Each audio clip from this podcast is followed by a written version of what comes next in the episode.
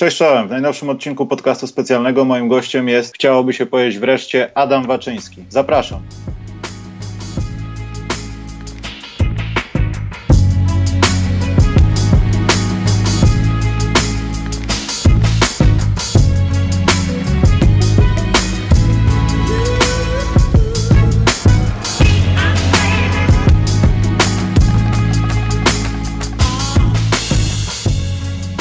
Cześć Adam, w końcu się udało spotkać. Słyszałem, że więcej czasu czekałeś na różnych innych ludzi.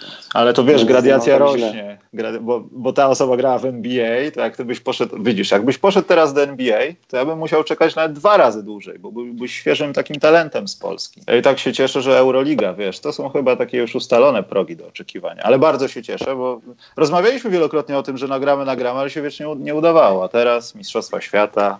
Dobry timing. Dobrze, ale zacznijmy nie od Mistrzostw Świata, świata, tylko takiego może trochę naszego poletka, bo już jesteś kilka lat za granicą i myślę, że to też potem o tym pogadamy. Zostaniesz tam trochę za granicą, lepszy, lepszym świecie koszykówki. Co by się stało, gdybyś nie wyjechał z Polski? Ty w ogóle zastanawiałeś się nad tym, jakbyś został w polskiej lidze i grał do tej pory, jak niektórzy tacy koszykarze są, którzy tak grają. I widziałeś to jakoś gdzieś przed oczami? Scenariuszy na pewno jest gdzieś dużo. E, co by się mogło zdarzyć. E, cóż, mógłbym odgrywać pierwsze skrzypce w jakimś zespole, e, mógłbym mieć zapłacone pensje, mógłbym mieć niezapłaconych pensji, mogłoby się coś stać, odpukać.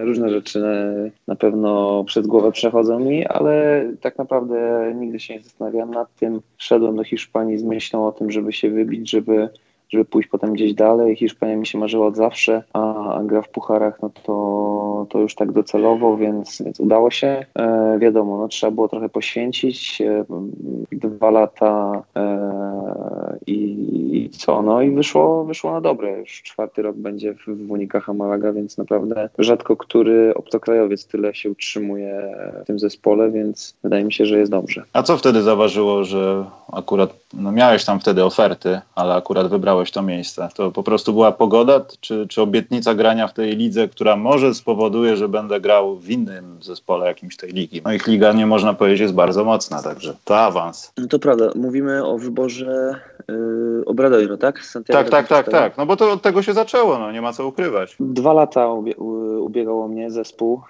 menadżer i trener. Rozmawialiśmy ze sobą już, już od, no jeszcze przed tym ostatnim rokiem, jak grałem w Treflu. Byłem związany kontraktem, oczywiście ten kontrakt chciałem e, dopełnić. Czułem z ich strony, że, że naprawdę jakby jestem zawodnikiem tego typu, którego właśnie szukają, więc zdecydowaliśmy z agentem, że, że spróbujemy swoich sił. Oczywiście nie były to takie pieniądze, które mógłbym dostać na tamten czas w, w Polsce. To jest właśnie to, to, można powiedzieć, poświęcenie, które, które zrobiliśmy. Oczywiście poza tym, że trzeba było opuścić kraj, e, ojczyznę, mimo tego, że było dwóch Polaków na parkiecie, to, to jednak chciałem spróbować swoich sił gdzieś indziej i, mm, i nie żałuję, nie żałuję. Mówię, takie dwa lata minęły, miałem naprawdę niezłą rolę. W pierwszym roku, wiadomo, musiałem się przebijać do tego, żeby być jednym z podstawowych zawodników. W drugim e, już, już miałem tą pozycję ustabilizowaną bardziej. No i zainteresowały się dużo lepsze zespoły, więc też, no mówię, ten cel e, mój podpisując w Hiszpanii został zrealizowany. Rozumiem, że nawet jeśli będą, bo masz do 20, 20 umowę, czy będziesz myślał o tym, żeby zostać na tym najwyższym pułapie rozgrywek, ale co, to będzie dalej Hiszpania, myślisz, czy będziesz patrzył na lepszą ofertę? Wszystko ma swoje plusy i minusy. Mamy tam już życie w miarę ustabilizowane w Hiszpanii, w Maladze. E, znamy bardzo dobrze język. Dzieci chodzą do publicznej szkoły w Hiszpanii i mówią doskonale po hiszpańsku. Tak samo jak i moja małżonka, czy, czy ja też potrafię się porozumieć w tym, w tym języku już po pięciu latach bycia w Hiszpanii, więc na pewno byłoby dużo łatwiej. No ale ten, ta, ten nasz zawód nie jest często taki, jaki chcemy, żeby był, więc nie do końca możemy sobie wybierać tam, gdzie chcemy iść, ale nie ukrywam, że, że w tym roku chciałbym powalczyć o to, żeby, żeby przedłużyć tę umowę i, i zostać na dłużej. Czyli sny o NBA wyrzucamy do śmietnika, Adam? No, Znaczy nie, nie może, że... Nie, ale co, sam, poczekaj, poczekaj, tak poważnie, ty traktowałeś to zawsze jako żart, czy może jakieś takie, taką lekką furtkę może spróbuję? Bo zawsze mnie to zastanawiało, czy to było dla, według ciebie poważne. Bo tam były jakieś rozmowy, wiesz, Marcin, Wizards, coś tam może, ten tego. No były faktycznie jakieś rozmowy, kiedyś to traktowałem jako żart, yy, patrząc na tych wszystkich zawodników, którzy tam grają. Potem z czasem, jak, jak byłem e, w tym Obradoiro czy w Unikacha, podpisywali tam zawodnicy, przeciwko którym grałem w Europie i, i którzy nie robili na mnie jakiegoś ogromnego wrażenia, więc coraz bardziej zacząłem myśleć, może ja bym sobie dał radę. Zawsze nie wiem, czy, czy brakowało tego jakiegoś e, ostatecznego kontaktu, znajomości. E, nigdy nie miałem takiej, takiej, że tak powiem, możliwości, żeby, żeby tego zasmakować. Wiadomo, była ta opcja po, po Eurobaskecie 2015 do, do, do Wizards, ale to nie, była, to nie było nic gwarantowanego i no nie czułem się na tyle silny, żeby, żeby tam pojechać i próbować swoich sił, bo mówię, ten obóz był strasznie późno, nie mogłoby się okazać tak, że e, te, te swoje jakieś, nie wiem, odległe marzenia o NBA nagle by to wszystko zrujnowało i nawet nie miałbym zespołu w Europie, więc postawiłem powiedzmy sobie na coś na, na pewniaka i e, no cały czas podkreślam, jakby przyszła jakaś, jakaś pewna oferta z NBA, no to na pewno, na pewno bym ją mocno rozważył. Okej, okay, ale y, nie odpowiedzieliśmy na główne pytanie, co by się stało, jakbyś nie wyjechał? Co by się stało, jakby nie, nie wyjechał? Myślę, że nie byłbym tym zawodnikiem, co, co jestem teraz. Jednak rywalizacja na treningach y, wśród takich zawodników jak e, Nemanja Nedowicz, Kyle Fogg, Jamar Smith, Jeff Brooks, James Augustin, to jednak jest duża nauka, nie tylko na tych meczach, gdzie, gdzie w sumie e, uczestniczyliśmy i w Eurocupie, i w Eurolidze, i, i w lidze hiszpańskiej przede wszystkim, gdzie każdy mecz to jest, to jest naprawdę wielkie wyzwanie. No jestem wdzięczny, że, że tak się to wszystko potoczyło. To cię tak najmocniej powitał tam za granicą? W sensie wyszedłeś przeciwko jakiemuś takiemu zawodnikowi, dosłownie cię zszokował, że nie wiedziałeś, co tam robisz i tak dalej, czy nie było takiego momentu? Pierwszy rok był dla mnie taki na pewno takie zderzenie z, z tym, co, co było w Polsce, co było w Hiszpanii. Największe wrażenie chyba na mnie zrobił Kyle Kulic wówczas, kiedy był na Gran Canaria.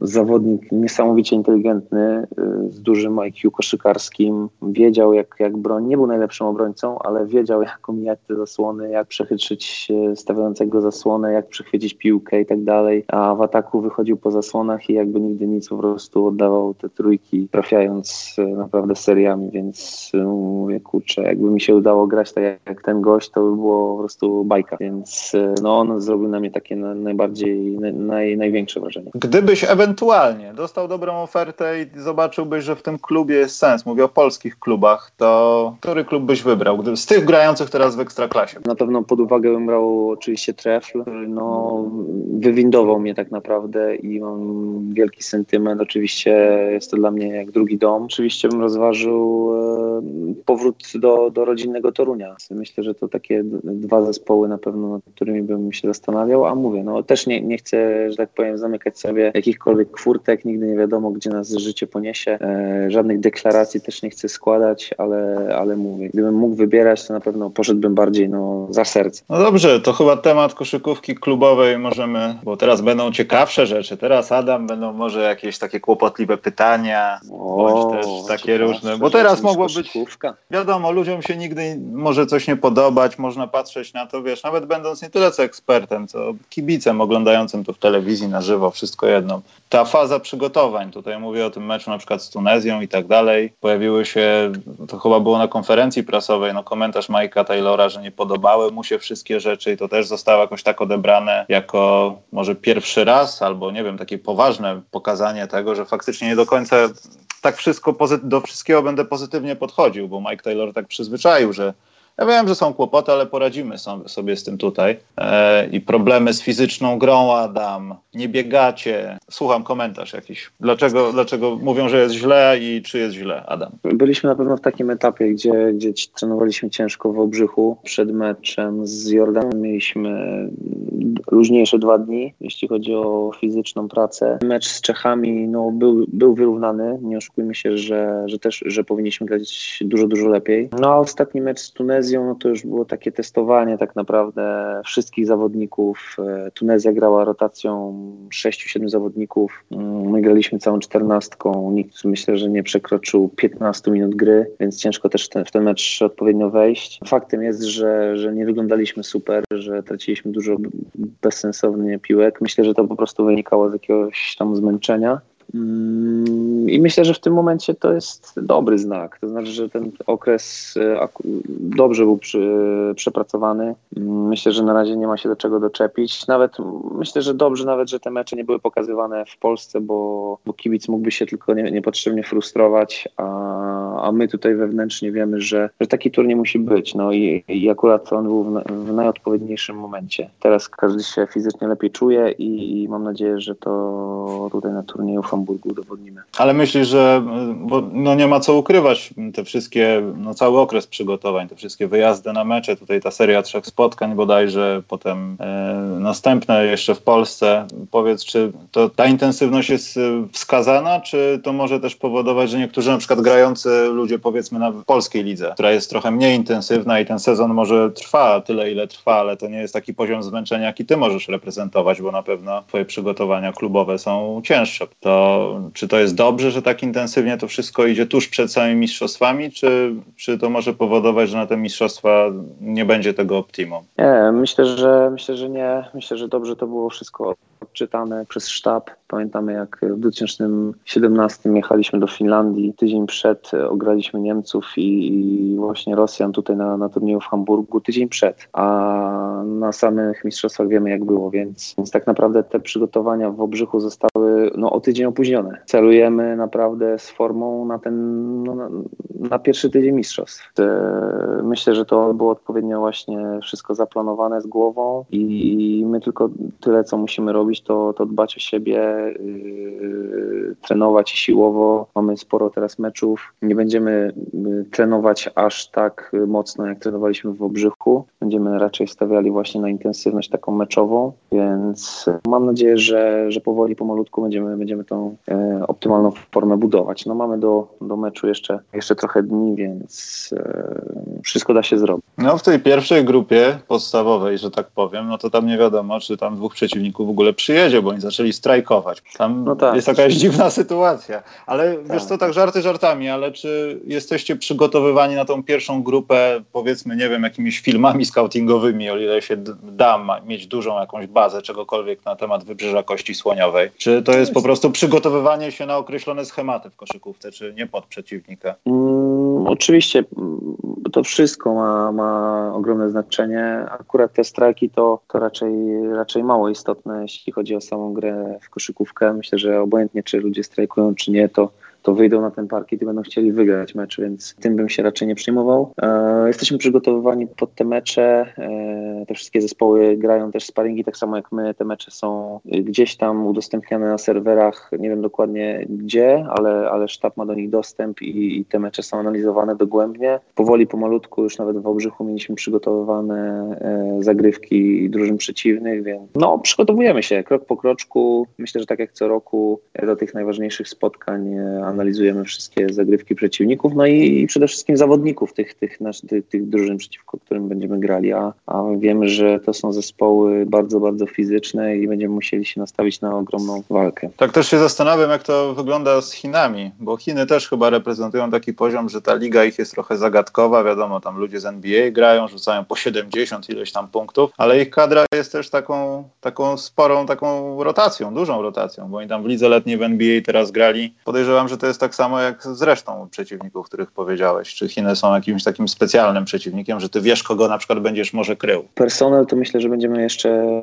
analizowali. No mają, mają solidnych zawodników, grających naprawdę też fizycznie i no jak wiemy Chiny, no to mają najwięcej ludzi na, na całym świecie, 1,4 prawie 4 miliarda ludzi, więc e, myślę, że mają z czego wybierać e, i obojętnie jaka jest liga, czy, czy ci Amerykanie tam rzucają po 70, 80, 100 punktów, to, to ci Chińczycy naprawdę umieją grać w koszykówkę i będzie to na pewno jeden z, z trudniejszych meczów na, na tych mistrzostwach dla nas się zrobiło tak poważnie, więc tak zapytam cię, bo oglądałem mecz, bardzo dobry mecz to był, powiem ci, rozmawiałem z trenerem nawet i z jednym z czołowych zawodników tej drużyny. Ty też grałeś w tym meczu z Wojskiem Polskim, Marcin Gorta, Łodzi. Co się stało pod koniec? Bo ja rozmawiałem z trenerem Gielo. Trener Gielo udzielił mi odpowiedzi wyczerpującej na ten temat. E, twój kolega zespołu, Karol G., również odpowiadał na moje pytania. Natomiast co się stało pod koniec, że tak się spieliście? To tak celowo, że się wkurzyliście tak bardzo? Bo to momentami przypominało, że na przykład Maciek Zieliński wbiega w kogoś i chce go zabić. To przestał być taki mecz, żeby zebrać pieniądze na chore dzieci. Tam się zaczęły, jak ja to mówię, dziać rzeczy.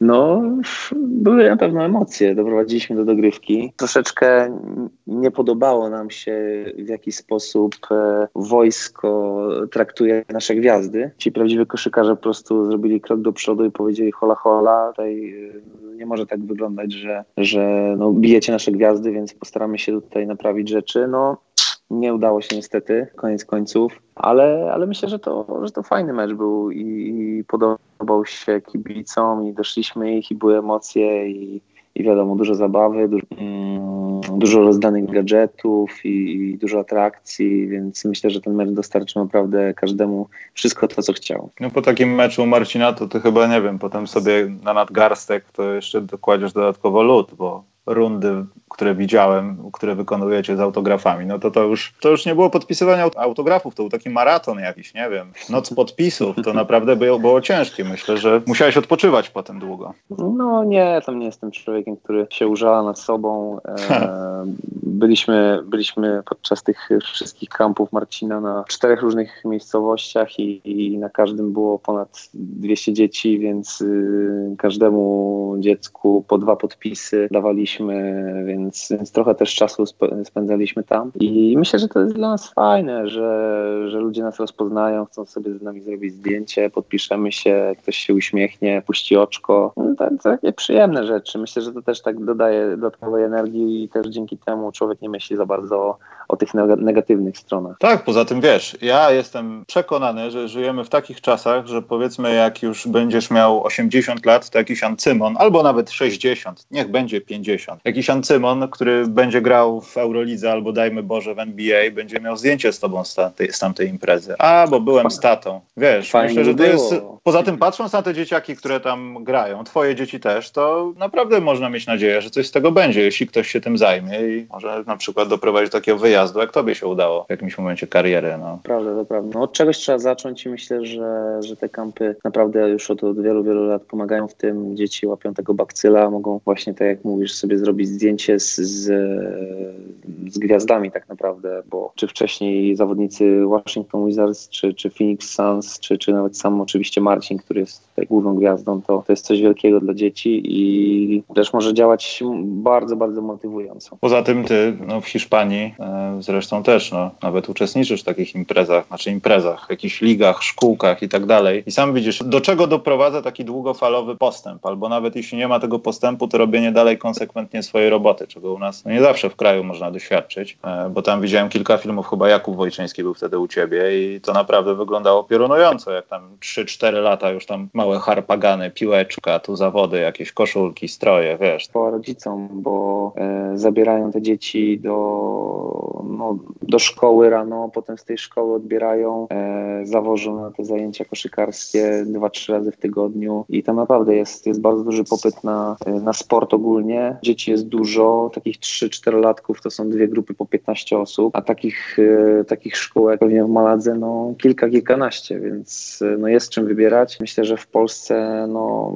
ciężko było znaleźć nawet piętnastkę pewnie, czy dwudziestkę takich dzieciaczków trzyletnich, żeby, żeby można było jedną grupę zrobić. Kończąc, czy bliżej jest Adamowi Waczyńskiemu do biegania i rzucania za trzy punkty, czy raczej gdyby grał w NBA, to by nie chciał grać w takiej koszykówce? Nie, no dlaczego nie? To samo czyli... rzucać trójce. Aha, czyli to jest, to jest tak, że rzucać dużo trójek, rozumiem. To nie muszę pytać, kto jest twoim ulubionym koszykarzem aktualnie. Nie, no Steph Curry, bezapelacyjnie. Ten sam Steph Curry, który w playoffach pokazuje, że już chyba taki nie jest, albo nigdy nie był. Też taki? Mm, znaczy, generalnie ja zawsze mówię Steph, ale tak naprawdę mam wielu zawodników, których naprawdę bardzo cenię. Kiedyś nie doceniałem LeBrona, zawsze myślałem, że jest przereklamowany, ale, ale no, robi robotę i potrafi scalić zespół, a od wielu, wielu lat był, był w finałach i teraz był taki, no powiedzmy sobie, trochę trudniejszy okres dla niego, ale myślę, że do tych, do tych finałów znowu wróci, dalej będzie robił swoje. Oczywiście nie jestem typem gracza jak LeBron, tylko mm, mówię generalnie,